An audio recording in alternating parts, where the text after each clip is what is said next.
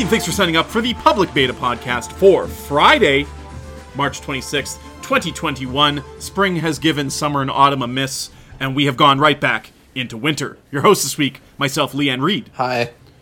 Are you shocked by snow? Uh, it was funny enough. I woke up at like 4 a.m. because I couldn't sleep, so I went outside for a quick smoky smoke, and uh, sure enough, it looked like it was fucking blizzarding outside. I had snowflakes the size of fists coming at my face. God damn. Yeah. yeah. uh, so, Reed, you've been filling your time with uh, JoJo's Bizarre Adventure yes, and uh, Snyder's Justice League. yes. I, not many video games, I'm to understand. uh, what's that? And not too many video No, games. no, I'm to s- like. I, I'm only watching JoJo's and uh, the Snyder Cut while playing video games, Lee. Oh, I see. Yeah, you got to get two bo- two birds. How do you stone at once? Are you? So, yeah, exactly. Are you doing? Are you doing dubs in that case? Yeah, for JoJo in this case, I am watching dubs, uh, which is fine. The JoJo dubs are pretty all right, all things considering. Uh, the only times I ever would go about like, okay, time to turn off the game, watch JoJo's, and put on the subs is during certain select scenes. But the thing about Sure. JoJo's that you may not know is that it's um, it's very much uh, like like two episodes will be dedicated to one goon of the bad guy, like one goon of the bad guy's team. They kill him, and Sure. they move on to the next goon, and then when you get to the final five or six episodes, is when it's really devoted to the main villain. Um, so for all those episodes, you don't. It's not that you don't need to pay attention because I'm still aware of everything going on, but you don't need to be glued to the fucking TV screen. Filler, as it were. Sure, the t- the Snyder cut was just like who like Speaking of speaking of fucking filler, Yeah, the Snyder cut's just like I'm not I'm not not gonna play video games while this is going on. Like this is totally a background movie for sure. yeah. I'm not gonna I covered some of I'm not, uh, I'm not your thoughts and the thoughts at large on that movie on the uh, Tits the Iceberg podcast. Yeah. So I, I don't know if there's anything more that bears saying about it. Um, other than I, I went looking for some quick video game news just to make sure we don't miss anything kind of obvious. And uh, it's all superheroes. It's every every story on any on any blog website is about a superhero TV show, streaming show, movies getting dated. Um, as we emerge uh, from the pandemic here uh, in the next how many months, it seems like now it's time to start lining stuff up. So like Black Widow got redated.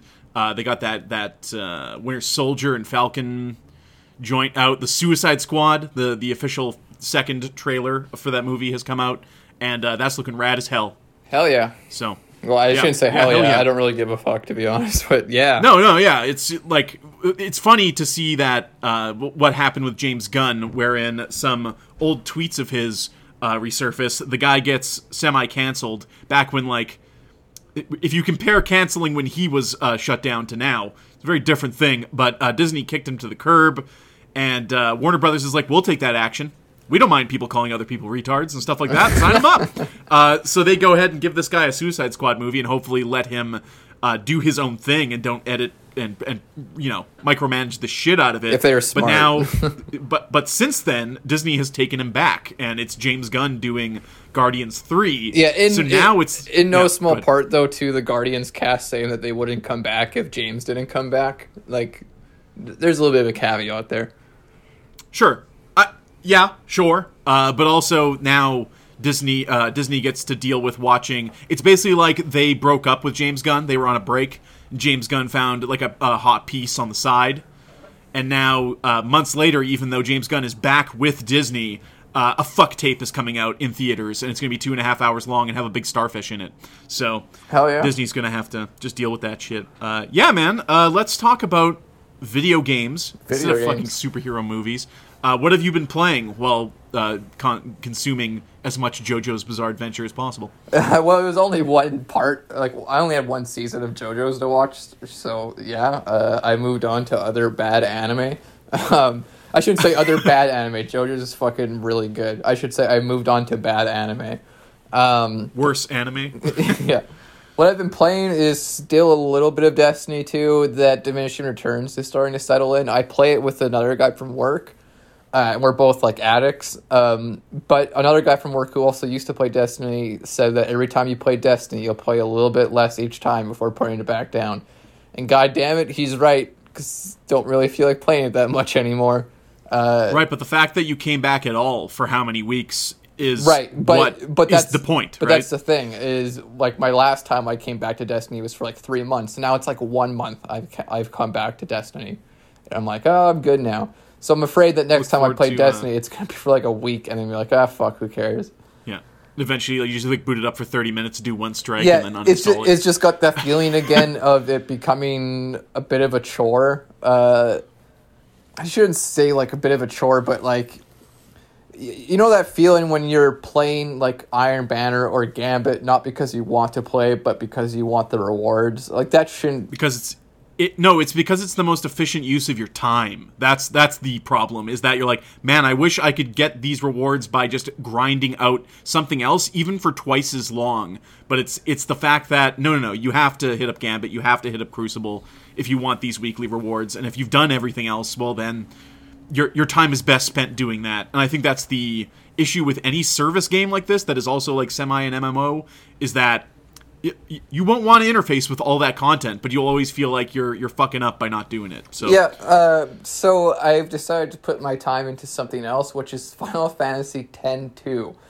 Oh yeah. Fucking. Oh yeah. fucking wi- fucking wild. So I got I got a lot to say about this this like fa- most fascinating weirdest fucking game I may have ever played.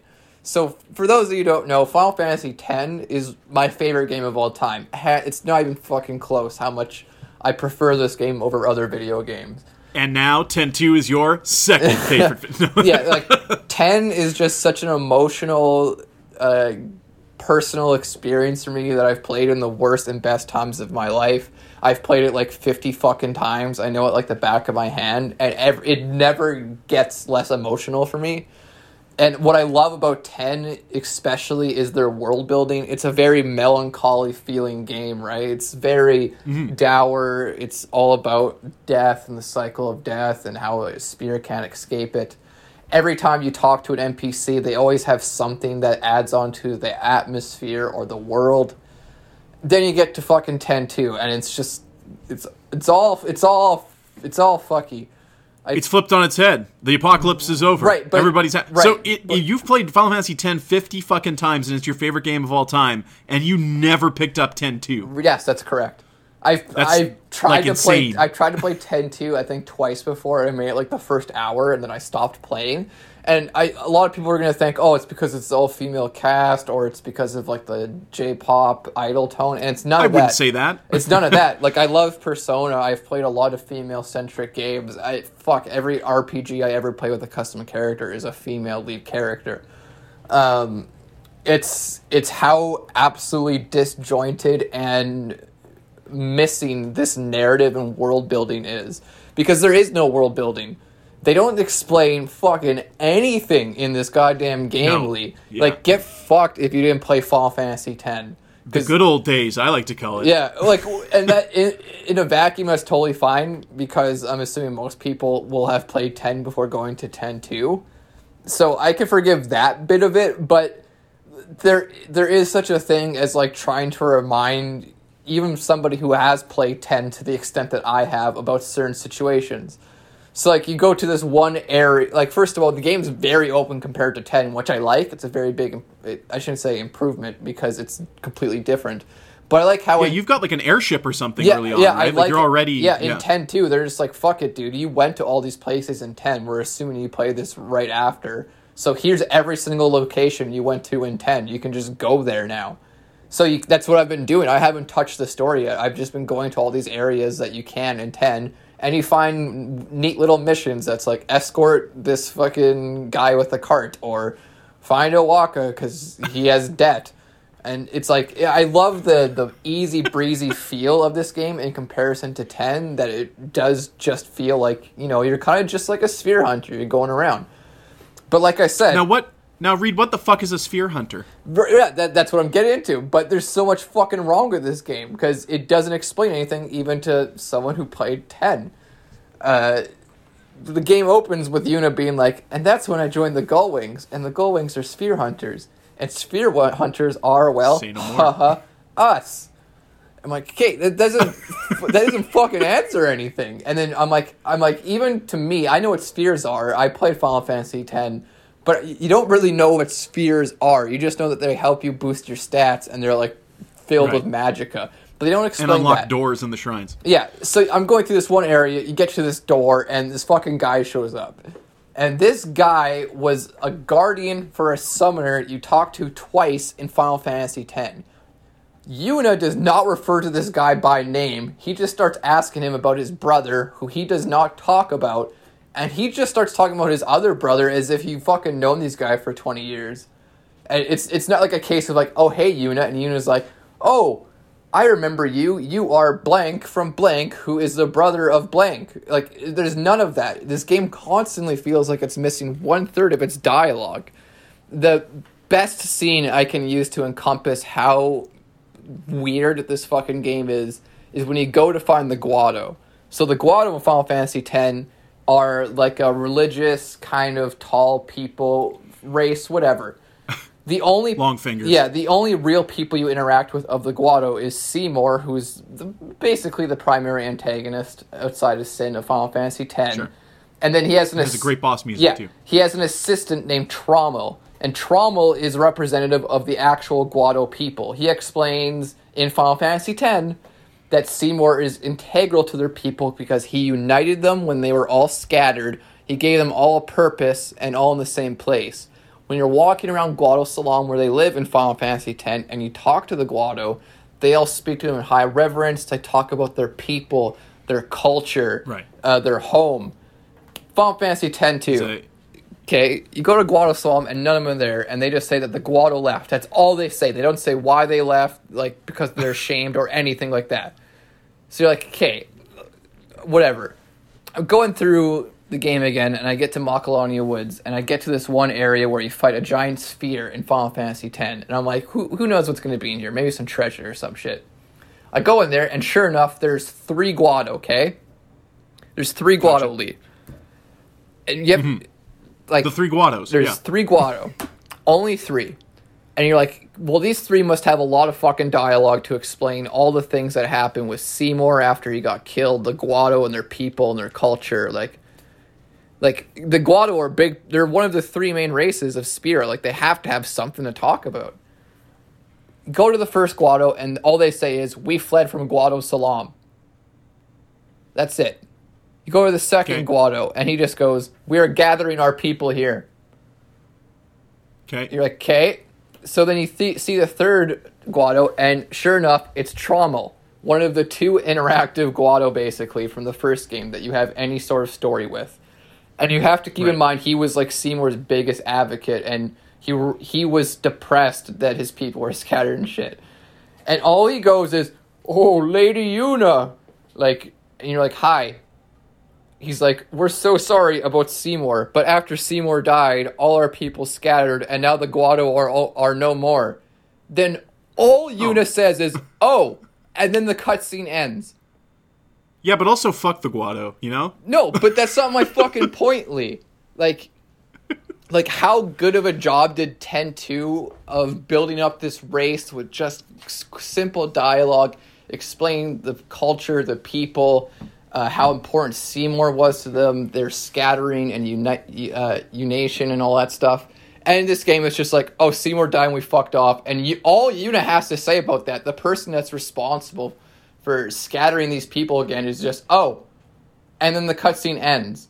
Like, surely this would have been a great moment for him to be like, the Guado are all fucked up, and Yuna could have had some dialogue about how she feels responsible for this, and Rikku and Paine have to back her up and assure her that it's not her fault. She was just doing what's right.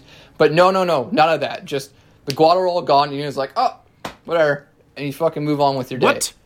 What about the opening cutscene of that game where Yuna is singing like an idol made you think that a scene like that that you just described would be possible in Final Fantasy X-2? What do you mean, possible? just like the tone of the game. It's not interested in that same melancholy vibe that the no, original but has. I'm not looking it's, for. It's, I'm not. It's, it's, not, my problem is not the mel. Is, is not the lack of it, of atmosphere. Like I said at the beginning, I love the J-pop atmosphere and easygoing, breezy attitude of this game, but that does not forgive. Uh, just looking over such a huge development of one of your three main races, and Yuna, who is directly responsible, just going, oh, like like I said, it feels like there there's missing one third of the dialogue in this game. Like there should have been like three or four lines by Yuna and Paine and Rikku. Just because this game has a has a very fun atmosphere and theme doesn't mean it's immune from having mature discussions about anything. Like I don't think this game is ever going to touch upon anything that the first game did that I found particular interesting. It's very worrying that I, I've never gotten to the end. I'm very curious if you will see it through. Uh, Like the battle I would system- assume the, the battle system being so fun it's alone. so would- fun yeah like it's it's Yeah. a fucking great time but yeah it's just all the npcs you talk to just have very unfulfilling dialogue where in 10 they would have two or three text boxes to go through uh, there's one in here and they're all just generic sentences like welcome to luca or this is Besaid island like it's it's very it, it's, I mean, very it's been rushed over. Uh, it's been almost two decades since that game came out, so I don't. I don't remember the circumstances of which that game came out. Of course, at the time, it was the first time they had made a numbered direct sequel to a Final Fantasy game that I can think of. Right. It's just as Um, far as world building and actual quality of dialogue and and and cutscenes that make sense go, it's a huge step down from Final Fantasy X. A huge step Well, down. Right, but then compare it to its contemporaries. Compare what you're playing right now and its dialogue to something like Final Fantasy 13, and I'd say you're better. right on the mark, buddy. No, 13's better. I played both games somewhat recently. Like 13 you don't have to enjoy the story or characters of 13, but it does explain its fucking story and it's like its characters talk, story's dumb. and its characters talk about things that are happening to them. Sure. All right. That's my rant Yeah, on. Th- especially uh, with- that's my rant on. 10 Especially with limiting the party to just three characters, you'd think you'd be able to do a deeper dive, especially having Rikku there. right, and you have And, you have uh, Paine right there who wasn't in ten. So anything that needs to Yeah. be explained can be explained to Paine because Paine all has to do is ask, "What's that?" I wasn't really into Yevon or anything like that. Yeah. So Not a big Yevon fan. yeah, and then all Yuna has to say, "Oh, spheres are gathering of magica, and they give you power." Okay, great, you explained it. Or like Yuna or Paine's like, "Who are the Guado and who's Seymour?" And then Yuna can just give some brief dialogue or feel guilty about it or some emotion. Fuck. Have you, so you haven't really pushed the main plot though, so you don't know that there's like a I don't like I don't want to spoil anything. I don't know if you care. I'm like trying to think of what I remember of this game that you haven't touched on yet. But y- Yuna's looking for Titus in this game. Right. She the story is she got a she found a sphere one day of a guy that looks like Titus, Right. and Yeah. then she's like, "Okay." Are we going Titus? Is this like an Aeris Aerith thing? We're I, gonna I'm pronounce it sure the way we thought it was Titus. Is, pronounced. I'm pretty sure Titus is the canon pronunciation. But ever since I was a kid, Yeah, I always no, said I, yeah. I always said Titus, so I can't not do Titus. Because Titus makes way more sense because of the water shit. And it just sounds better, Titus. And, and yeah, better than Titus. Dem Titus. Uh, yeah, I think that was Dissidia or something. Yeah, that so first was like Titus, if- Titus, if, Titus. If I start playing the story and then they like start explaining things and people have long dialogue and stuff, I'll take back my words. But for now, it's fucking Yeah. crazy.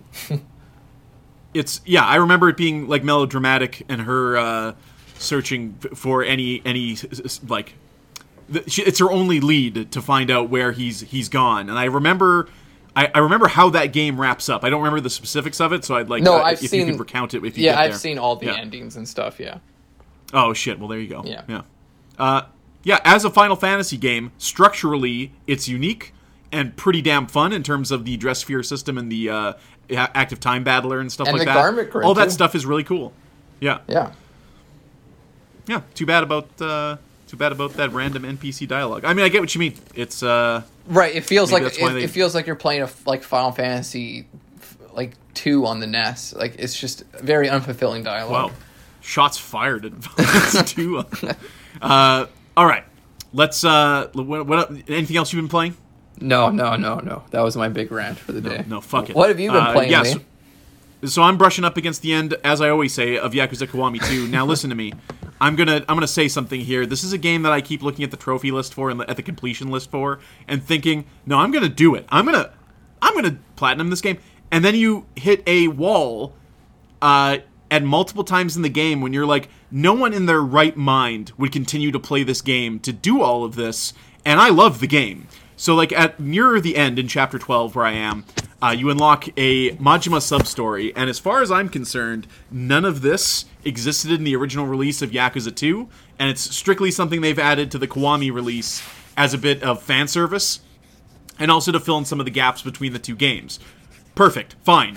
Excellent. Yeah. Uh, I really like Majima as a character, so the opportunity to play as him again and advance some of his personal story is interesting to me, uh, and that's fine. Some of the fan service comes from there's like an unrequited love city lights esque moment in Yakuza Zero where uh, Majima has uh, has has sheltered a girl who's psychologically blind because of terrible things that have happened to her, and basically you have this tough, insane gangster uh, with a heart of gold who's like fighting to the death to save this this girl that he's met. Uh, and it, it, it, never goes anywhere for him. And then she gets her sight back, and uh, inevitably he doesn't uh, want her to see him for what he really is, and they part ways. Beautiful in this Majima sub story, spoilers for for Yakuza if anybody cares. Uh, you at, Majima goes to a massage, massage parlor, and lo and behold, she's working there. Of course, she doesn't recognize him. Uh, they get to talking, um, and there's a good line of dialogue where Majima's leaving, and she's just like, "Oh, do you feel better?" And he's like, "Yeah, you worked out some knots I've had for like 18 years or whatever." And he comments on her watch. Uh, and that she's she's gone on to live a pretty normal life. She has a successful husband and a kid already, and uh, Majima is is satisfied. He doesn't he doesn't uh, regret or, or, anything like that. He's a very complex character in that way that he, he's loyal uh, to to the the rule of law and to uh, his family, basically. Uh, really cool. Then there's a scene later where she's on a plane and she finds that someone slipped a gift into her thing and it's a replacement strap for the watch. And I'm sitting there and I'm like, well, if I know uh, anime, she's going to immediately realize, just based on this, that the guy she massaged was Majima, and it's going to come full circle and she has that moment where like the screen flashes white and then she sees like Majima and she's like, "Oh yeah, it's him." Uh, so basically that that cool ending from from Yakuza uh, Zero is something that they revisit here and pay off, and I like that quite a bit. Uh, Majima also got a he, he's he's Kiryu's rival. They they at first he's he's more of an adversary, but they kind of become friendly rivals uh, uh, later in later games to the point where Majima starts working for the Tojo clan and he becomes someone that Kiryu can actually re- rely on, and uh, it's it's a cool, cool, cool dynamic between the two of them. And honestly, I think Ichiban from uh, from Like a Dragon is kind of a mix of these two characters, like having that stoic uh, virtue of a Kiryu, but having the insane, over the top characterization of, of Majima. No, no. Uh, so there's uh, Ichiban's more of like an idiot, like a lovable, more idiot. like a, like a dweeb. Yeah, he's a yeah. lovable idiot. it's a loser. Uh, so there, it's there's two warring uh, clans within uh, within uh, Can- the Kanto region, basically not Pokemon. And, Team Rocket and... going to. Yeah, Viridian City and Saffron are, are having a, a war. Uh, so basically, in the crossfire of some infighting, one of the uh, Umi, Omi Alliance's uh, soldiers get killed, and they're looking for any reason to start a war with the Tojo clan. You learn that Majima uh, actually uh, disbands his entire family to take the heat off of the Tojo clan to uh, to basically extend the peace another year. And this is like a selfless thing for this man to have to have done. And you learn that he's got this this set of morals to him, and you learn it in Yakuza Zero that this is a guy who doesn't kill women and children. Uh, he, like he's got virtues to him, even though he's an insane psychotic killer. He walks around with a knife. He doesn't have a shirt on. He's usually wearing like a, a snake skin or an alligator skin is this the uh, eye vest patch guy? or or what's that? Is this the eye patch guy? The eye patch guy. Yeah. yeah. Okay. Cool. That's that's Majima. Uh, so he and he's a bit of comedy to his character as well. So the next scene you see him, he's on a construction site, and all of his his like soldiers, his yakuza guys, are all standing there like still in their suits, but they're all wearing hard hats, and they're just like, "Wow, you really disbanded it." And he's like, "Yeah, they all understand that he did what he did to save everyone's lives and to prevent like a huge war breaking out between the yakuza." And uh, one of the guys like speaks up, and he's just like, "You know, we're all amateurs." We we can't just switch our job from gangster to like construction worker and Majima like gets in his face and throws him on the ground. He's like, look it up on the internet, let's get going. And then there's a whole sub story in the Kiryu plot, in the main plot, where you help Majima uh, defend his construction business against actual real life Japanese wrestlers. Uh, and you actually unlock them on your team. So I've got like Okada, Tanahashi, I've got everybody.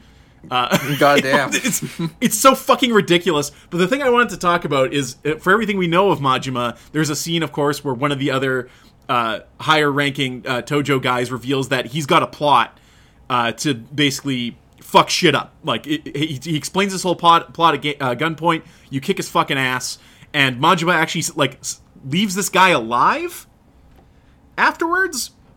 And my question to you, Reed, is when characters kill indiscriminately, I would consider Majima to be like a, a chaotic, lawful character. Yeah. Uh, that he follows the rules and he likes to maintain balance, but he will do so by uh, murdering people in the street if he has to. the ends justify the means.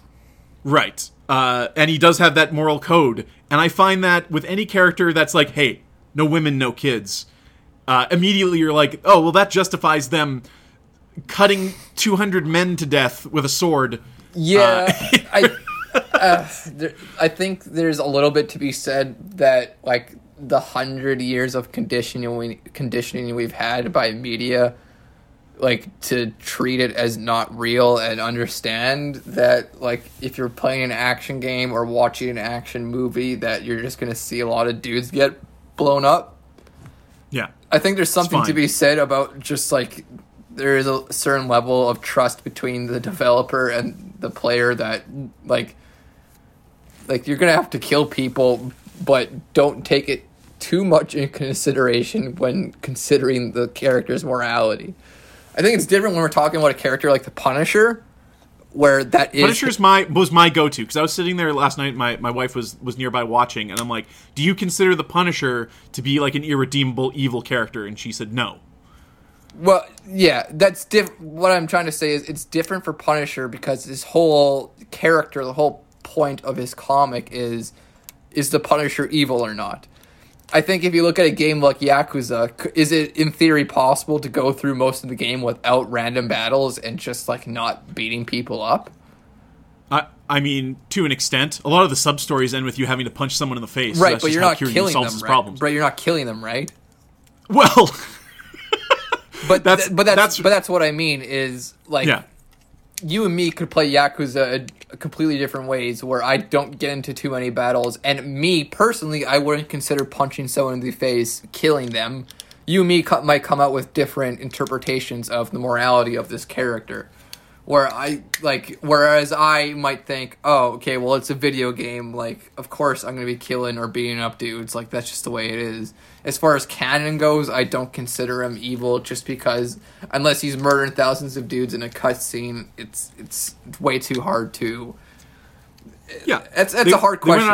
of- yeah, they they go out of their way to to rehab the characters and show that uh, they're responsible for a lot of things, and these are not good guys. These are not these are not squeaky clean heroes, but uh, here here's a list of their virtues, which is why you like them and you want to see them succeed, and ultimately. Uh, they are the ones trying to avoid the bloodshed. They're the ones to uh, trying to avoid gangsters spilling into the streets and innocents being killed and stuff like that. There's a cool scene. Uh, again, more spoilers for the end of the game, but the only way they can get at Kiryu at a certain point because he's an orphan, he doesn't have any family, is he has an adoptive daughter in uh, Haruka, and they go to the orphanage, and the Sengoku guy is one of the uh, the chairman of the Omi Alliance, like kidnaps a girl. Uh, so it's like you got to storm this fucking castle, kill all these samurai with your fists, and uh, save this girl after fighting two tigers. And before you get the satisfaction of getting your hands on this Sengoku guy, uh, Go Ryu is there, who's the main villain you might have seen from the front cover. He's the blonde, huge, hulking man. Uh, cuts him in half with a sword, basically, uh, and says, like, hey. Now this is a guy, mind you, that you hate the shit out of, and you want to get your hands on as well. Uh, but there's a moment in like a scene here where this big bad guy has now cut down his own man, saying, "We don't fuck with kids. Like that's not. If that's how you're going to go about this, I, I'm taking you out myself." Uh, and that's kind of the beauty of the Yakuza games, is that the characters are a little more nuanced, and it's cool to see them interact. Therefore, and man, uh, I'll probably be wrapping up that game for good this weekend because I can't anymore, man. I've done so much. People don't understand. Look at that completion list, and I'm going to tell you I'm 90% done, and this includes doing things like in chapter 12, Haruka has requests for you while you're in Osaka or in uh, Sotenbori. And she's like, hey, I want to go eat something at this restaurant. So you fucking drag her over there. And a little bar increases of her, like, friendship level. and she's like, hey, I want to see you kick ass in this golf mini game," And I go play this golf mini game three times. And I'm like, I could play this for the next 10 hours and not accomplish this thing. And it is 0.000.1% of what I need to do to 100% this game and platinum it. So at a certain point, I just got to finish that game and move the fuck on. Yeah. Uh, yeah. Speaking of moving the fuck on, uh, we're gonna scrap the news today, just so we can uh, get a head start on. Uh, uh, there's we got some real quick stuff. Uh, Shin Megami Tensei 3 Nocturne got dated for May. Hello? Whether or not me or Reed will tackle that game, I don't know. How are you feeling on on playing that game again? Whoa, It's coming to PC. that was weird. Can you say that again? Some your audio cut out, and then I got like a boop boop boop boop. That's cool. Uh, that's just your uh, headphones reconnecting. Uh, Shin Megami Tensei 3 Nocturne HD remake coming to Yeah. PC, PS4, and Switch. I'm excited for that. Uh, Nocturne is a very unique game. It's incredibly difficult. I've heard that it's the most difficult JRPG out there. Uh, I played a little bit of Digital Devil Wow. Saga, which came out around the same time, and it kind of fucks with it with some crossover bosses. But yeah, Cool, cool. Uh, Cyberpunk is getting another patch that will fix the cops. oh my god, that's it. Game. That's that's it. League game saved.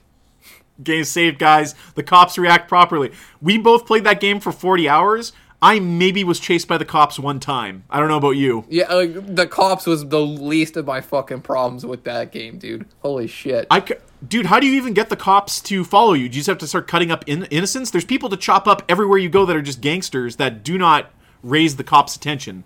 I don't know, man. I don't know. Maybe that game's bad.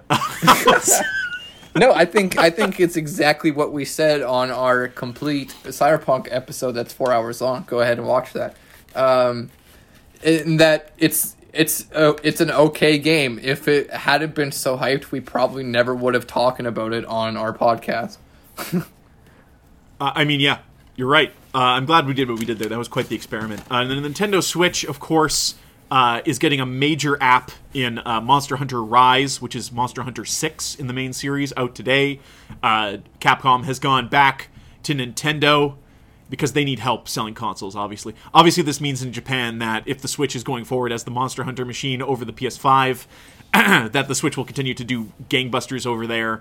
Um, Monster Hunter could have saved the Vita, but they were already in bed with Nintendo on the 3DS Yeah, and uh, stuff like It's that. a sh- so. it's a shame for me personally. I do like Monster Hunter, but I can't. I simply like I don't enjoy Nintendo's online service. It's completely unintuitive and fucked up and doesn't work. Absolutely, dude. Like, and we're paying for it now, and and even down to the the the. And you know, I'm not a graphics queen or like a game performance queen. Yeah. let's say. Uh, but when it comes to uh, when it comes to Monster Hunter, like we've done this dance before. We've gone from PS2 to PSP, which is a downgrade, and then to Wii to 3DS. The the quality's been all over the map until Monster Hunter World came out, And it and it was just like blew we got some power. away. Yeah. Yeah. And not even that. It, it's mostly a fact of I like to play Monster Hunter with friends. That's what makes Monster Hunter really fun. And I'm betting you a hundred fucking dollars in Monster Hunter Rise. You can't just invite your friend to a game. It, it there's got to be some bullshit gimmick that they do because fucking Nintendo. I, I honestly haven't even looked into it. I haven't even considered playing this game online. Uh, I'm just thinking of Yeah, from no, a solo like, point of I- view. yeah, I'm not buying this game because of that reason. Because it's only on Switch. Yeah, no, it's coming to PC in a year, so it might be a console exclusive uh, for for the Switch forever. uh, But if you uh, if you're patient, Right, yeah. eventually this game will come to PC and probably look a hell of a lot better. Uh, and, and it's a performance thing too. Like you think of a Monster Hunter game and you think of what they achieved in World, and then you think of it's this many. It's three years later, and I'll be playing a game that is technically worse. Uh, Oh, in many regards than that last it game. look is- it is- looks like a shittier game.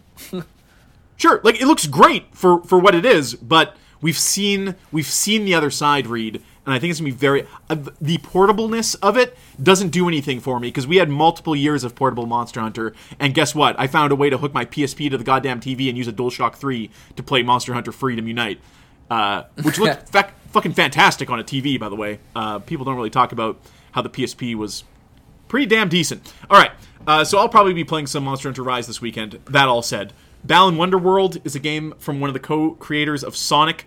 Uh, that has already been patched due to seizure risk, which is now apparently th- that's like a legitimate patch note now. Is that people are just releasing games that have like people are being sent to the fucking hospital and, and put into epileptic seizures because they're uh, man that cyberpunk thing before it was patched i had to look away i was like god damn it ow uh, and then xbox is changing its uh, its name from xbox live to xbox network Sure. just, just less cool uh, speaking of less cool reed has prepared us a very quick and i mean very quick recap of uh, metal gear solid 4 It's 13 minutes long. you could you could fit 6004 of these recaps into the final cutscene of Metal Gear Solid 4. It's true. Look it up. Uh, so we're going to go over to Reed now. Hello again. Welcome to Reed's story summary from Metal Gear Solid 4. It's cold as fuck. Uh, I forgot to do this last night. I only have a limited amount of time, but that's all right. Metal Gear Solid 4 is my jam. I'm just gonna I'm just gonna do this shit off memory. So Metal Gear Solid 4 takes place after Metal Gear Solid 2 canonically. And at this point in time, Snake has rapidly aged due to the failsafe of the La Infantile infant project, and so he's old as fuck. And he's also dying like a motherfucker because of the fox die virus he got from Metal Gear Solid 1 because of Naomi. Uh, at this point, Liquid Ocelot, as they're calling him, uh, the Liquid persona is completely taking over Ocelot.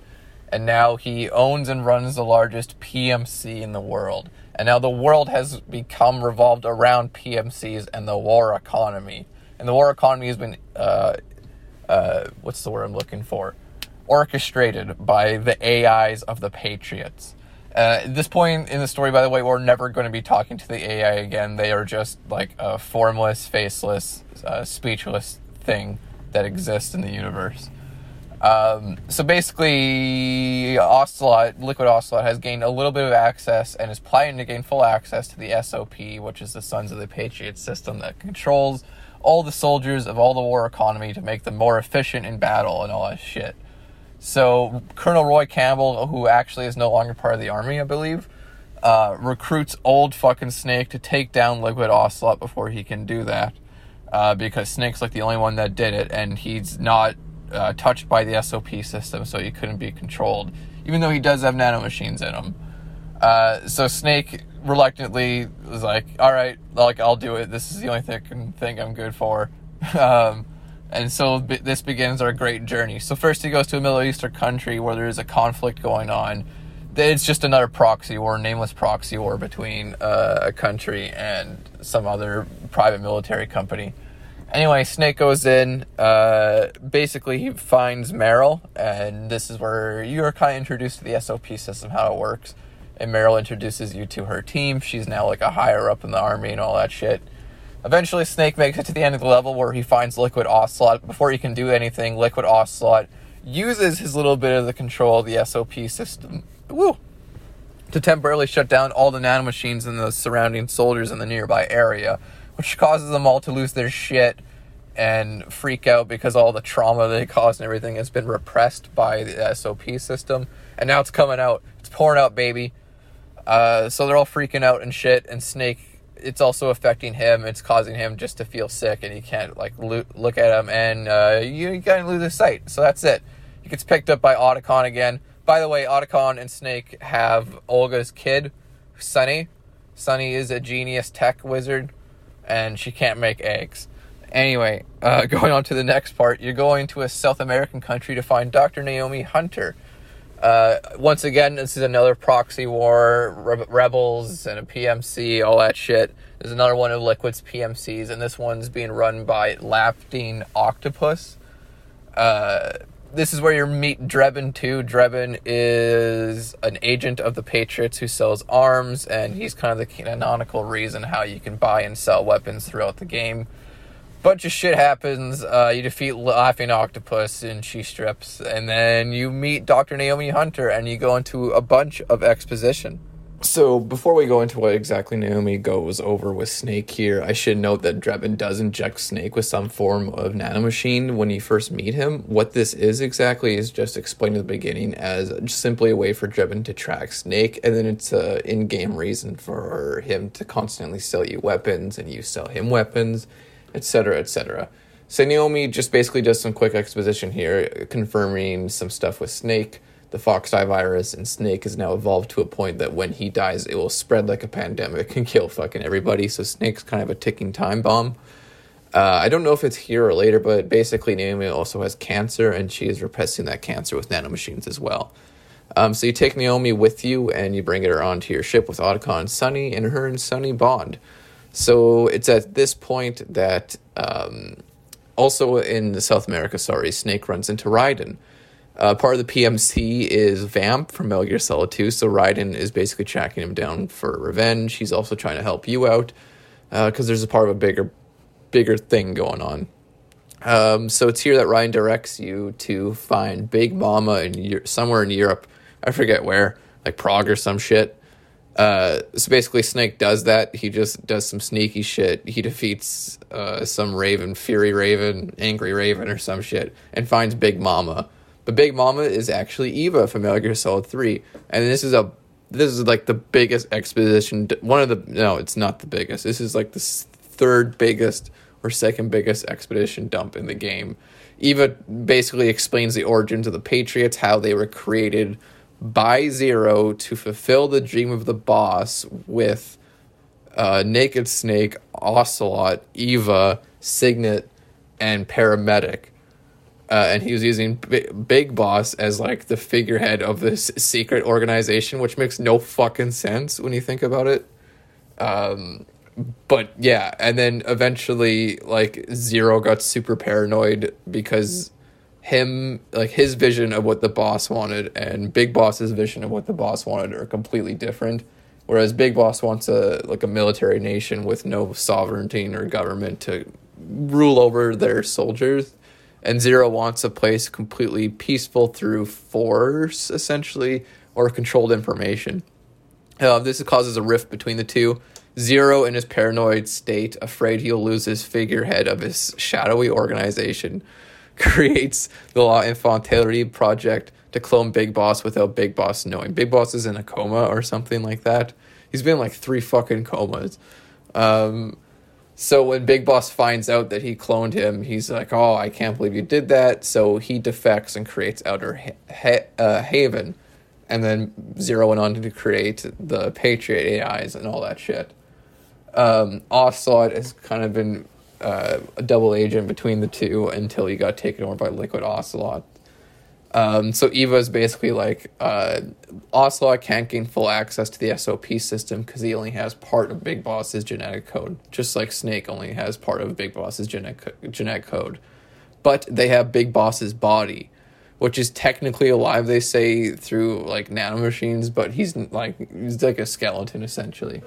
But if Liquid Ocelot were to gain access to this body, he can gain full access to the SOP system and uh, fuck everything up. And guess what? That's exactly what happens. You catch up to Liquid Ocelot. He gets the body. He gains full access to the SOP system. He shuts down everybody's guns except for his soldiers. He's fucking shooting helicopters out of the air without a bullet. They're just falling out of place. Everybody's shitting their pants and going crazy. And uh, that's what happened. Liquid Ocelot essentially throws the world into chaos because the SOP system doesn't work for anybody uh, there's a big ceasefire across the world and they're talking like that's a bad thing. It's really strange. The only so they're like, oh fuck, like shit's crazy. The only thing Liquid Ocelot has left to do to gain like complete access to controlling the world essentially is he has to take out the last he has to take out the main AI, which is GW, and replace it with JD, which is the AI from Metal Gear Solid 2 that he kept um, he hacked JD essentially to be his own through his through the body of Big Boss, and he wants to replace the main AI GW with JD, and he'll be in control of the complete system and every military force in the world essentially. Uh, so his plan to do that though is he needs to launch a nuke at JW in space. and the only one anybody can think of would be the nuclear launcher on Metal Gear Rex from Shadow Moses from Metal Gear Solid 1. I need a drink. So this is where the big nostalgia trip happens, and Liquid, Ocelot, and Snake both go to Moses, Shadow Moses Island to retrieve uh, the nuclear launcher off of it. You fight Crying Wolf or whoever the fuck, and it's completely whatever. Uh, a bunch of nostalgia happens, a bunch of flashbacks. But if we're gonna get down to the nitty gritty, you eventually find Metal Gear Rex. Uh, Raiden shows up to help fend off uh, Vamp while you take down a bunch of Metal Gear Rays, or sorry, Gex. Gekkos coming after you. Um, eventually, you gain access to Metal Gear Rex as you guys burst through the facility while you're wielding it, and you have a big mech fight between Metal Gear Ray, Metal Gear Rex, Liquid Ocelot, and Metal Gear Ray, and it's fucking awesome. Uh, I should note here actually that they did grab the nuclear launcher off of Rex. It's too late for Snake and shit. I think. Um, just when Liquid Ocelot is about to die, uh, he just fakes out Snake and he's like, "See you later." uh, Fox Die doesn't work on me anymore from Metal Gear Solid 1, and he flees in the newly refurbished Arsenal gear from Metal Gear Solid 2, which now houses the JD AI, and that's where Liquid's um, base of operations is, essentially. Uh, so Snake is retrieved by Raiden um, and Ocelot, and they go into their final mission to stop Ocelot directly on Outer Haven. So basically, they do that. They meet up with Mei Ling. She has the only ship that's not being run by the SOP system. Uh, and they go to take him out. And basically, uh, a bunch of dumb shit happens. Meryl helps you get through the main facility part as you take down another reincarnation of Psycho Mantis, or it's the original Psycho Mantis and he never died. It's not made clear. Uh, Johnny Sasaki is the poop guy from all the other games. He's one of Meryl's soldiers here, by the way, and they fall in love. Who cares? Uh, Snake goes to the facility. He has to crawl through a fucking microwave to get to JD, but he does. Oh, by the way, I can't believe I didn't fucking think of this. So Naomi, this whole time, Naomi and Sunny been working on a new AI cluster that Emma worked on from Metal Gear Solid 2 to take down all of the AI systems in one go and that's what Snake has to upload. Naomi also died of her cancer during Shadow Moses. Missing a lot of parts here, but it's not really important in the overall thing. Anyway, Snake successfully uploads the virus that shuts down all of the AIs, and it's super awesome. He goes on top of the submarine arsenal gear they're at, and Liquid Ocelot's there, and he's like, "You fool! This is what I wanted the whole time." And Snake's like, "Dude, I don't, even, I don't fucking care." uh, so they have a giant, two old men shirtless have a giant fist fight on top of a submarine. It's fucking awesome. They beat the shit out of each other. Uh, Snake wins, and Liquid Ocelot basically is like, oh, by the way, I'm Revolver Ocelot. Uh, this is what I wanted the whole time. Now the world's gonna go back to like the Ice Age, and then fucking Otacon calls you, and he's like, wait, that's not true. Sunny perfected the virus so it like it keeps all the essential systems. It just shuts down the military shit. So everything's awesome. And you're like, what the fuck is going on? And then it goes to the end of the game, and Snake, has a wedding. Snake's in the graveyard. He's looking at the the grave of the boss, who doesn't know that's the boss. Anyway, Big Boss shows up, and he's like, what the fuck? You can't be alive. I saw your body. Big Boss is like, no, that was Solidus's body. I'm actually alive. I was retrieved by Eva, Eva, Ocelot, and Raiden way back, and I've been healing this whole time. So I'm here. Also, here's Zero. Zero's like a comatose corpse in a fucking wheelchair. And Big Boss explains everything. The AI completely took over the Patriot. Zero like went out of commish way back. They're fucking up everything. Uh, yeah, Liquid Ocelot was actually just Revolver Ocelot who hypnotized himself to fool the Patriot AI system. So he could do all this shit to fulfill the boss's dream, which isn't actually her dream. And Big Boss admits that he didn't fulfill her dream either and that they're all fuck ups.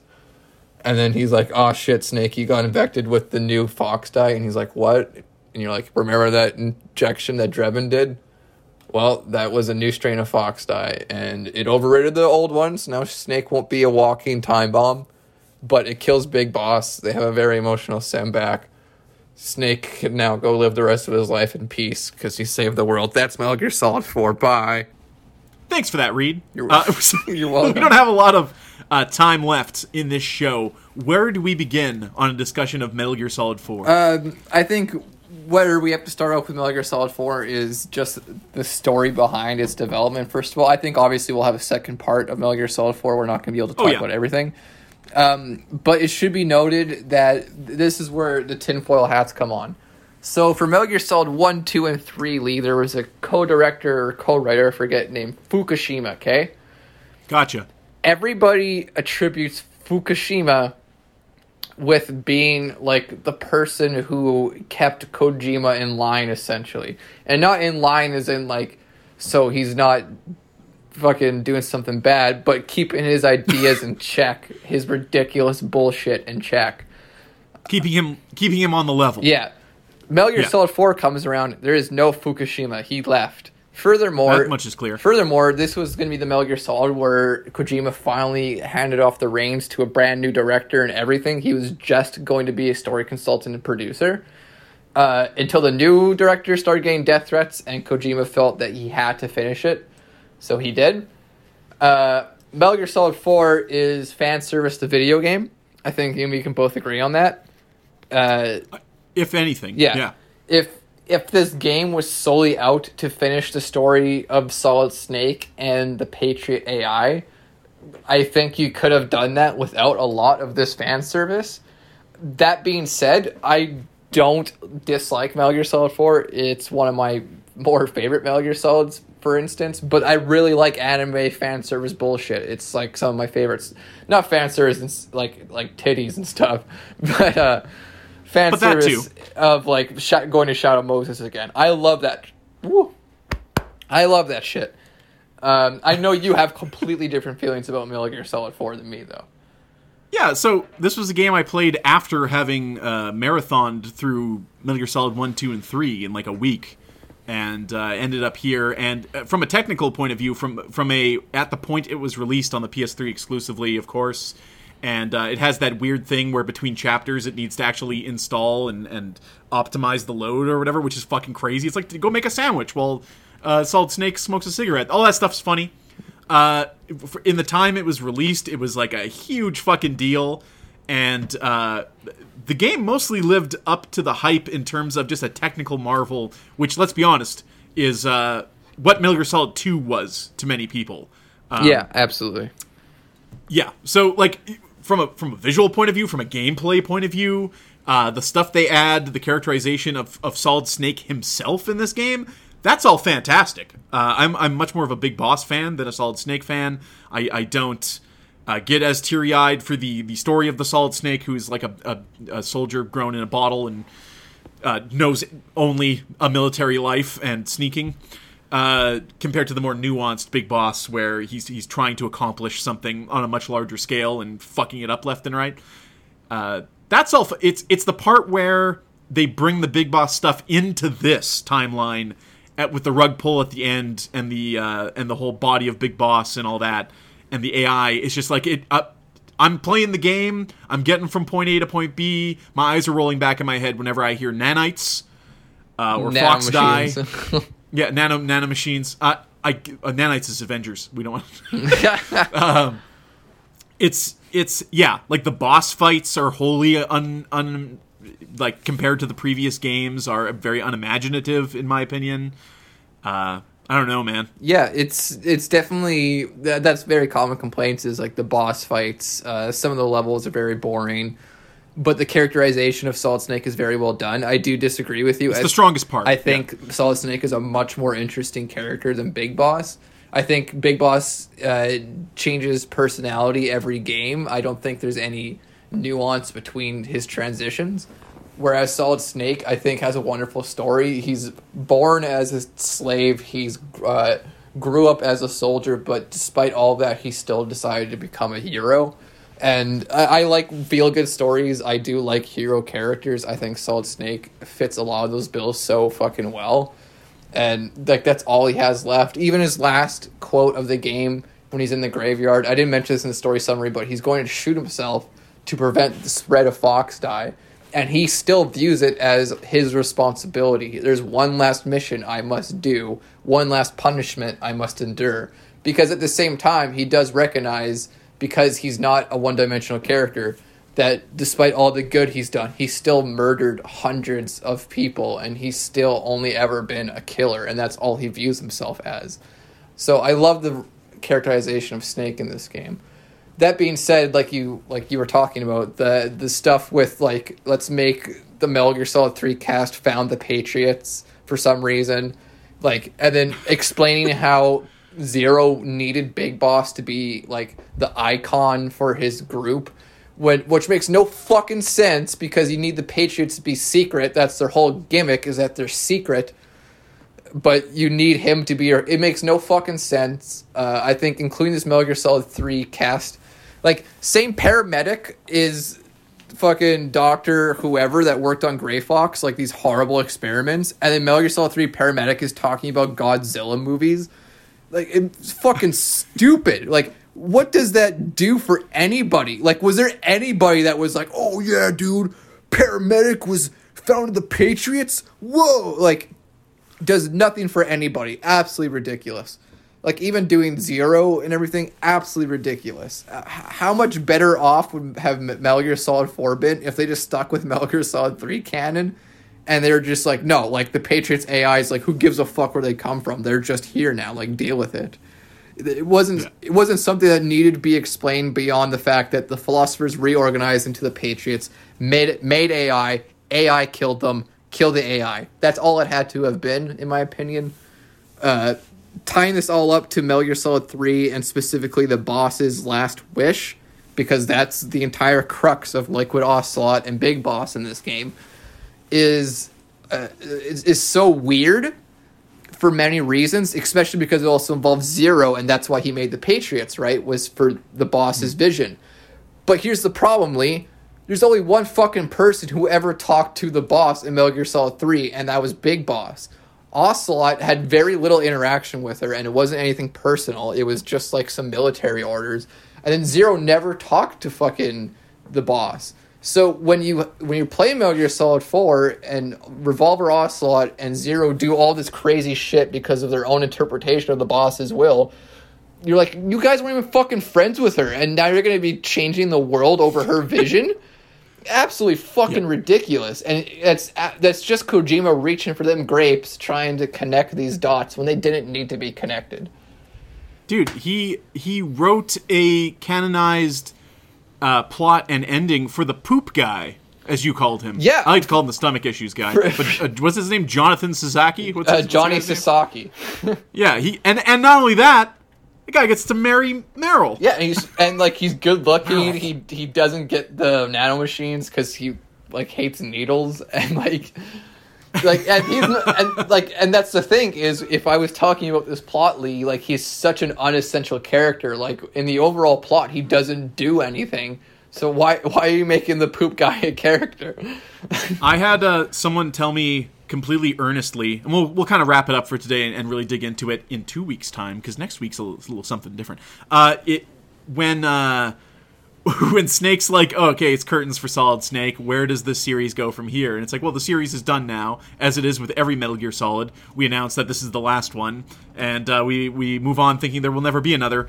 Uh, but someone dead ass said that Johnny Sasaki would become the new main character, and that Raiden would be like a Pliskin character in the next Metal Gear, and that Johnny Sasaki will have to go like become. I'm like, what the fuck? But this is also someone that thought the game was great top like soup to nuts. No, uh, I, so I, fan service. Yeah, I, I uh, and we're talking about guys getting death threats because the wrong director is working on the game. There, there is a subsect of fans out there that will apologize uh, and make excuses for most everything in this game. right, like well, like I said, I even enjoy the fan service. I just, th- I think fan service is great. Like for Shadow Moses, like that's great fan service. That's really pull on the nostalgia strings in a really unique, fun way, modernized. Like you, you see all like the cameras broken now that you're in the future, just like Snake. Everything is old. Shadow Moses is just as broken down and shitty bunch as, of orbs with hands. as Snake. Yeah, as Snake is at this point of the game. But then, like you said, you have Poop Guy fucking marrying Meryl, and like, there. See, there's two sides of fan service. Is what I'm saying. There's good and bad fan service, just like there's good and bad story points. And unfortunately, in Metal Gear Solid Four, I think there's more bad fan service than there is good. I I would uh, yeah. How can you disagree with that? Yeah. the uh, like even down to the uh, wrap up every boss fight in that game, and it's just like let's have a little uh, perverted photo shoot. here, Sure, yeah. It's like okay, yeah, but what game is this? it's like what I always say. I'm just like, well, this is completely taking me out of, of the story you're trying to tell here that I'm barely hanging on to. Uh, but yeah, it's just like you said. Uh, hey, Ocelot being involved here, and the whole thing with the Patriots and and Ocelot's uh, motivations in this game. Uh, that's all bullshit. Yet when he's fighting shirtless on the top It's of so Arsenal gear or whatever, it's just like, well, we had to get here, so I mean, he had to do something, Yeah, right? like so, it's so like, and my problem isn't with Revolver doing all this sneaky stuff. I really like Revolver Ocelot. He's like my favorite character. It's just I. It'd be like, hey Lee, we're gonna have to make a new Spider-Man movie where like, you know, fucking Kraven comes in and he's gonna swear vengeance for Vulture, and you're like, oh, okay, so they're gonna show a scene of like Kraven talking to Vulture. I'm like, no. And they're like, okay, they're gonna make a scene where like Vulture saves Kraven's life. No. Any interaction at all between those two characters? No. Just like we'll have we'll have Kraven come out and say he's a big fan of Vulture and that's it. That's fucking kick- stupid. That's his motivations. Yeah. That's it, man. He's radicalized. Uh, at Iceberg Podcast is where you can find us on Twitter. LeoTitsTheIceberg.com is my email address. Go back a couple days and listen to Tits of the Iceberg for some uh, pop culture and crispy chicken sandwich goodness. Otherwise, I'll be back again next Tuesday with more Tits of the Iceberg. And then on Thursday, April Fool's Day, we've got a little something special lined up. So look forward to that. Thank you as always for listening. For myself, Lee, and for Reed, thanks for signing up. We'll talk to you again next week.